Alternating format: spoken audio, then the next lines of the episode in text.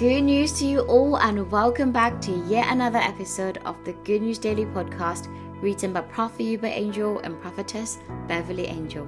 Today's title is called Sensing the Anointing. The scripture is taken from Isaiah chapter 10, verse 27 from the KJV version, and it reads And it shall come to pass in that day that his burden shall be taken away from thy shoulder, and his yoke from off thy neck and the yoke shall be destroyed because of the anointing.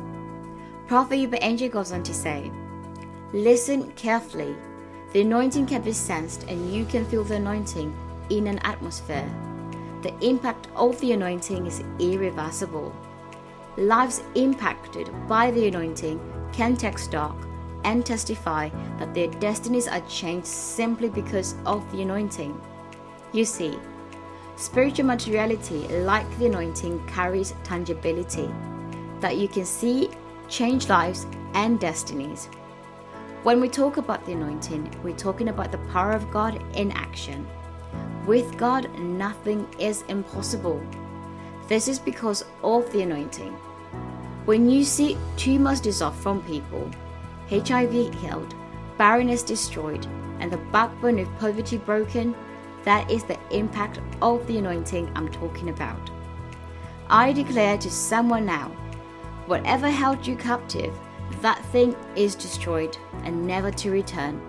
Your life is being realigned to fulfill your destiny and impact nations in this year of heaven on earth. For the prophetic declaration, please repeat after me.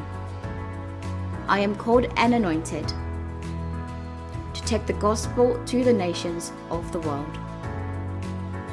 I am a yoke destroying, miracle working, one man defense system that can never be defeated. When you touch me, you're finished. The power of God flows through my veins in the mighty name of Jesus. For the further studies, please go to the book of Psalm chapter 81, verse 6. And if you would like a free copy of the Good News Daily Devotional, please head over and download from www.goodnewsworld.com forward slash Good News Daily. We're not out of good news, we're simply out of time. Thank you so much for tuning in, and until next time, good news to you.